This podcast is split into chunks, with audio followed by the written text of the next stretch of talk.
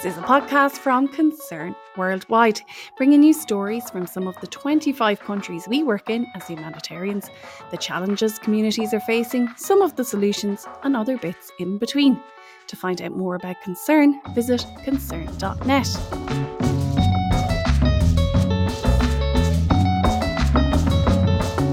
Hello and welcome to episode 8 of Pod Worldwide. In this episode, we hear from Ukraine as it marks 2 years of conflict. The war makes people change their priorities, not to put things off and to value life and their loved ones more, to understand better who they are and what they can do, to support each other in difficult moments. We go to Liberia in West Africa to find out what item makes a trip to the loo much more pleasant and safer. And a good thing about it is also you can build it in your house.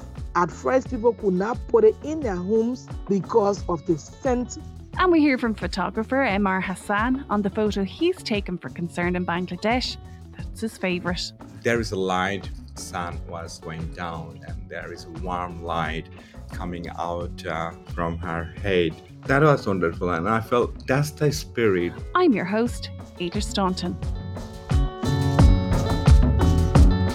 First up, February 24th marked 2 years of the escalation of the conflict in Ukraine, just a couple of days before this podcast was published. More than 15 million people have been forced from their homes in those 24 months, including almost 8 million people who have fled to other countries. Olena Kovalenko lives in Kharkiv, less than 50 kilometres from the border with Russia. She works for Jeru, the Joint Emergency Response in Ukraine, a partnership between Concern Worldwide and German humanitarian organisation Welt Hungerhilfe. Olena was kind enough to take the time to tell us what the last 2 years have been like for her, starting with describing how her life changed on the 24th of February 2022. The worst day of my life, when my whole life collapsed. It was unclear what would happen next, whether Kharkiv would stay, whether Ukraine would remain independent. I was very scared for my family, friends and acquaintances. It was a day of exchanging calls and messages. Some were leaving, some were going to the front, some people's phones did not answer and the other person would never answer. It was the day when it became clear that things were not going to be the same, that everything had changed. I did not go to work. My office was in an area that was under active rocket fire. I was at my parents' place in the suburbs of Kharkiv, and there were no shelters at all, only a cellar. There was a lot of confusion. It was unclear what to do and where to go. There was almost no information from official sources that day. Only a large number of explosions and military vehicles were heard. I didn't have a grab bag. I didn't want to pack it. I didn't think and didn't want to think that I would have to go somewhere, that we would all plunge into the hell of war. Before the 24th of February, Olena, who's in her early 30s, worked as a lawyer. And as she says herself, I enjoyed life and had many plans for it, met with friends and generally had a very ordinary and very happy life. Olena and her family, her parents and a younger sister, ended up leaving Kharkiv soon after the conflict escalated. At first, I wanted to stay in Kharkiv, but the intensity of the shelling was incredible. Houses in all districts and people's lives were being destroyed. Administrative buildings were falling. It seemed that there was no living place left in Kharkiv. So at the end of March, I decided to leave. Once they crossed the border to Romania, Olena took a flight to France where she met a family who gave her shelter and who she is still friends with today. She expected she'd be home within a month or so and only brought a small backpack with essentials. However, she ended up staying in France for 15 months. But it was through this experience, as being the recipient of aid, that she realised her place was back in Kharkiv. It was better for me at home, because I wanted to help people like the volunteers who helped me. Now I don't want to go to another city or country. I'm finally where I want to be, doing what I've always wanted to do. I'm in my place. You can't imagine how warm Jeru's projects to rebuild Kharkiv are to the soul. I'm not personally involved in them, but I'm sincerely glad that there are so many caring people who are ready to rebuild my city. Olena is currently a protection officer with Jeru, which involves providing social and legal protection to vulnerable people to help them cope with challenges and stress. There is a lot that people have to deal with on a daily basis, but life goes on, as Olena describes. Almost every evening and night, several times a week, Kharkiv is shelled either by missiles or drones. That's why you can't turn off the volume on your phone, because you need to see the air raid alerts in the app and the monitoring channels. In the morning, everyone is often very tired and sad, but they go to work. At work, I also have to constantly monitor the alarms, because in Kharkiv, the air raid alarm goes off an average of 5 times a day. But during the day, Kharkiv is similar to peaceful cities, only very destroyed. As for shelters, there are many in the office part of the city, and residential buildings have often been built without shelters. For example, the nearest shelter from my apartment is the metro, which is 5-7 minutes away. Very often we see warnings that a missile has taken off 30-60 seconds before it arrives, and there is no time to run to a shelter. That's why most people in Kharkiv either go to the bathroom or the corridor, or don't have time to hide anywhere. But there are things that do not go on as they did. There's no theatres, concerts, mass gatherings of people are forbidden. Children do not go to school or kindergarten. In a row with Jeru, Olena works with a local partner to run psychosocial support for children. Both psychologists and teachers work to help them catch up with their education and provide a comfortable space for them to forget about their fears, explosions, worries, and just be children. It is very painful to see a once thriving city turned into a half-empty and wounded one, with the homes and hearts of its inhabitants destroyed. But we are definitely living in a city with people who have made a conscious decision to stay no matter what, who love Kharkiv. A few days ago, after a major fire, when there was a need for clothes and food for the victims, there was a traffic jam in the city with cars bringing aid in a steady stream. When you realize every day that you could be the next person to receive a greeting from the aggressor country, it is hard to remain indifferent to other people's problems. It is very unifying. The war makes people change their priorities, not to put things off and to value life and their loved ones more. It is very noticeable that people have started to doubt less and do more, to understand better who they are and what they can do, to support each other in difficult moments, and to celebrate small victories together in anticipation of a big one. Like many Ukrainians, Olena is looking ahead to a time when there is no conflict.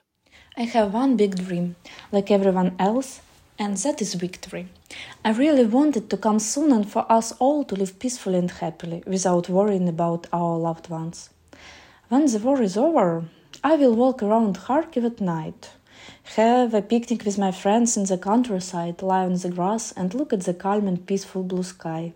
And then go to Boryspil airport and just sit in a coffee shop and admire the civilian planes flying back and forth, people enjoying meeting each other and saying goodbye for the last time, people rushing to the check-in counter instead of taking shelter from the air raid. I wish we could all implement such plans as soon as possible. Many thanks to Olena for taking the time to tell us her experiences over the last 2 years. And if you want to learn more about Concern's work in Ukraine, you can go to concern.net/Ukraine.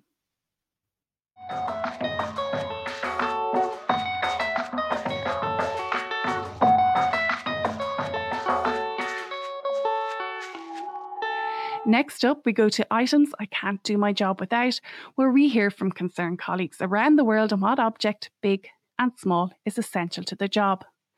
Thong El Okanlowan works for Concern in Liberia, in West Africa, and her job at the moment revolves mainly around something we all use and in many parts of the world take for granted.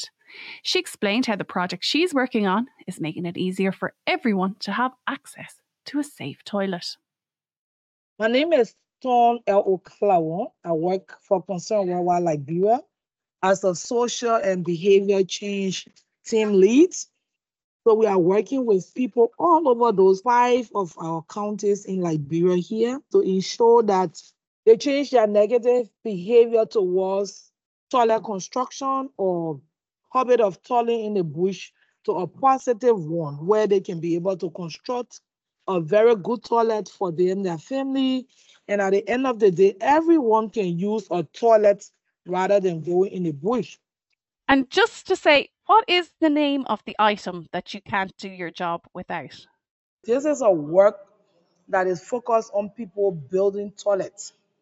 So we have this new product that we are using as a social marketing product for people to buy. We're not giving it to them free, but we are inspiring them to buy it. This Sato toilet. In Liberia currently, toilet products are very expensive. Just to build a simple toilet, you have to buy the ceramic toilet for $60 or $70. You have to pay so much money to somebody to come and construct, to build a septic tank that is so huge. So a lot of people around here do not have money to buy toilets.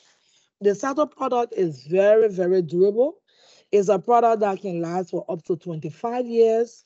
And it also prevents smell. Because one thing that makes people to use their budgets is because of the scent from the toilet. So this Sato toilet prevents smell. What does the Sato product have that the other toilets don't have to stop the smell? So there's a slab that opens and closes. The traditional toilets around here do not have that. But this one has that slab that will close and prevent anything that goes into the from coming back outside. So you now have roaches coming outside, flies won't come outside, odor won't come outside. It is also comfortable because you can sit on it. So people with disability can also sit on it. The elderly people can also sit on it. And you do not need a lot of water to flush it. This one is made out of rubber, a very strong rubber that can last for up to 25 years. And it's easy to wash. So even if you use it, you just need just a little bit of water and just a little brush to clean in it. And there you go. It's again ready to use. Most of us around here do use bucket to flush. So most time you have to use like up to 2 buckets of water to flush. Some of our communities do not have access to water so easily. That is the biggest barrier, is the cost of a toilet and the infrastructure to go with the toilet, is it? Yes, that is the biggest challenge, the cost. Because a lot of people know about toilet being harmful. A lot of people know that you can get sick from toilet, from using the ulcer. A lot of people also know that toiling outside can bring you shame. But because of the many challenges people go through, they would prefer using their money to pay children's school fees, to buy food. They would prefer finding shelter rather than building a toilet. You need to give them something that is more affordable and durable. So that was how this whole Sato product came into play. This product is sold for just $15 for the stool. So 70 to 15, you can imagine. There's a wide margin. We also have a technology that we are using to do the septic tank, which could just take you maybe like $40 to do. And so $65 that you're just supposed to buy a ceramic toilet can build you a whole comfortable new toilet. You need to bring in new products rather than relying on the traditional ones that we have here. What is the importance to people's health and safety having access to a toilet? So as a female, you don't know who's in the bush. That person could rape you as a girl child or as a lady. Or maybe you could get bitten by a snake because you have to travel in the bush to go and find a place to toilet. Or it could be a season where you become uncomfortable running into the rain to go out there to toilet. All of those have been kind of challenging for our people. And I guess when you talk about it's helping people, what kind of feedback do you get from people who have put it into their house and how it's made life a bit easier? Oh, right now, there are 3 cardinal things that we are hearing from them. First is the comfort, because a lot of people here like to sit. They also feel part of the comfort is that, again, no odor, so they are like comfortable.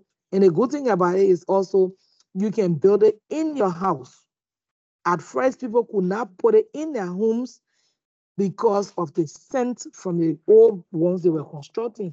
But because no odor, you can just put it right in your house. Thanks to Thong for speaking to me. And if you're still a little confused about what a Sato toilet product looks like, you can find a picture of it on Pod Worldwide's webpage, concern.net/pod-worldwide.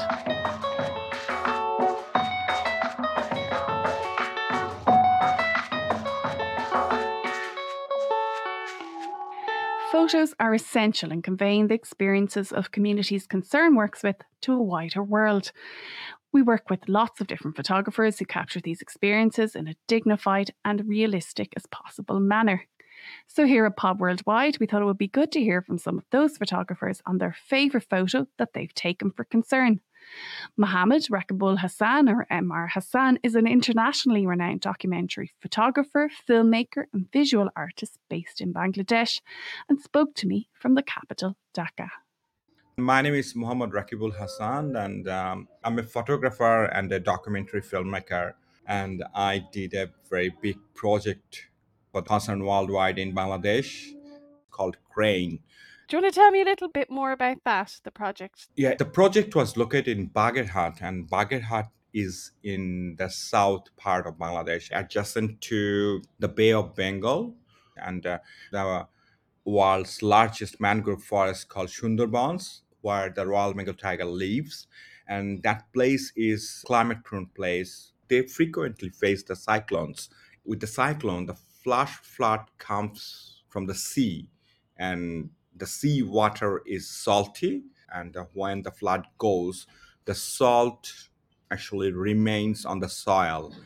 No crops can grow, and people, they don't have enough access to that kind of seeds that can grow in salty land. So that is the problem. So that's why there is a severe scarcity of vegetables, fruits, or any food item. What Concern Worldwide did in those places, they trained them how to grow crops, like sustainable in the salinity as well. They got that training and got seeds and other technical support so that people can eat proper diet. There are a lot of families I worked with, I photographed, and the family I want to talk about is, her name is Momotabala. She's like 30 or 32-year-old, and she's got two kids and her husband. The couple used to work as a day laborer.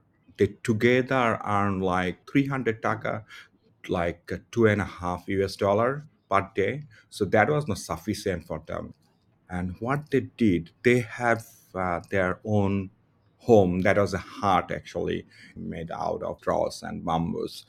And they started, in their yard, they started growing vegetables. The seeds they received from the grain project. And when I went there, the vegetable garden was like blushing. It was wonderful, and there was many other fruits and vegetables. And they also had very rich chicken farm. So that was wonderful. And they always get eggs from the hen, and they also have duck. And because around that place, there are a lot of canals and ponds and rivers, so they can cultivate those kind of thing.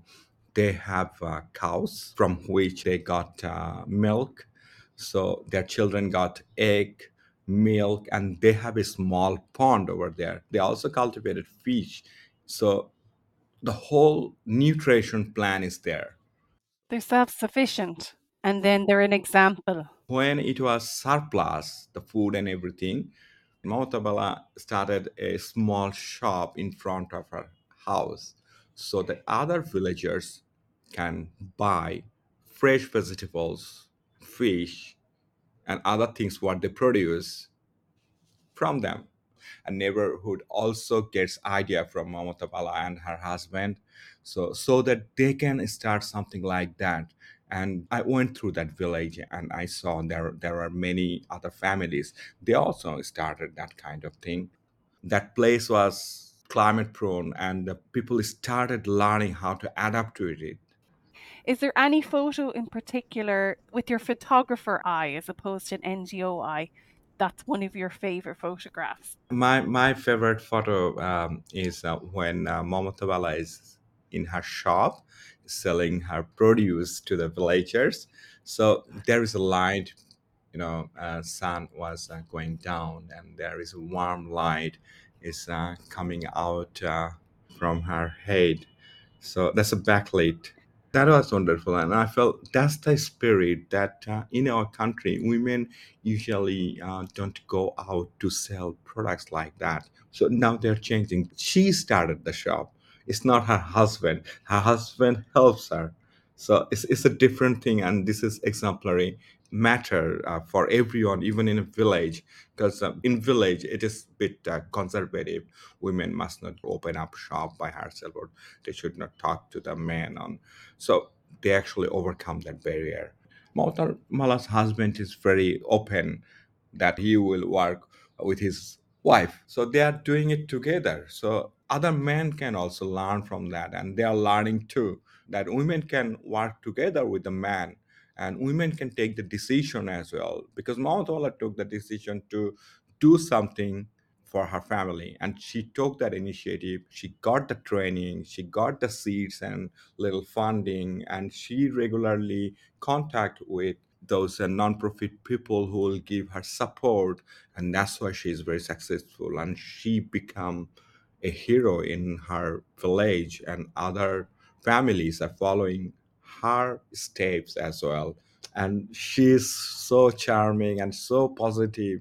So that is the energy I felt that everyone should have, so that they can make progress in life. And you can see the photo of Momotabala that Mohammed was speaking of again on our webpage, concern.net/pod-worldwide. Thanks to Mohammed for joining me. And is there a photo from Concern that you'd like to learn more about? Get in contact and we can investigate. You can email us at podworldwide@concern.net, or you can send a voice note via WhatsApp to an Irish number 085 872 0720. If you're under 18, don't forget to CC in your guardian if emailing, or message from their phone once you have their permission, of course. And that's it for this episode of Pod Worldwide. Thank you so much for taking the time and listening to it. Don't forget to subscribe if you enjoyed this episode, and please give it a review on whatever platform you listen to it on. It really helps grow our audience. We'll be doing it all again next month. Until then, thanks to all our guests for joining us.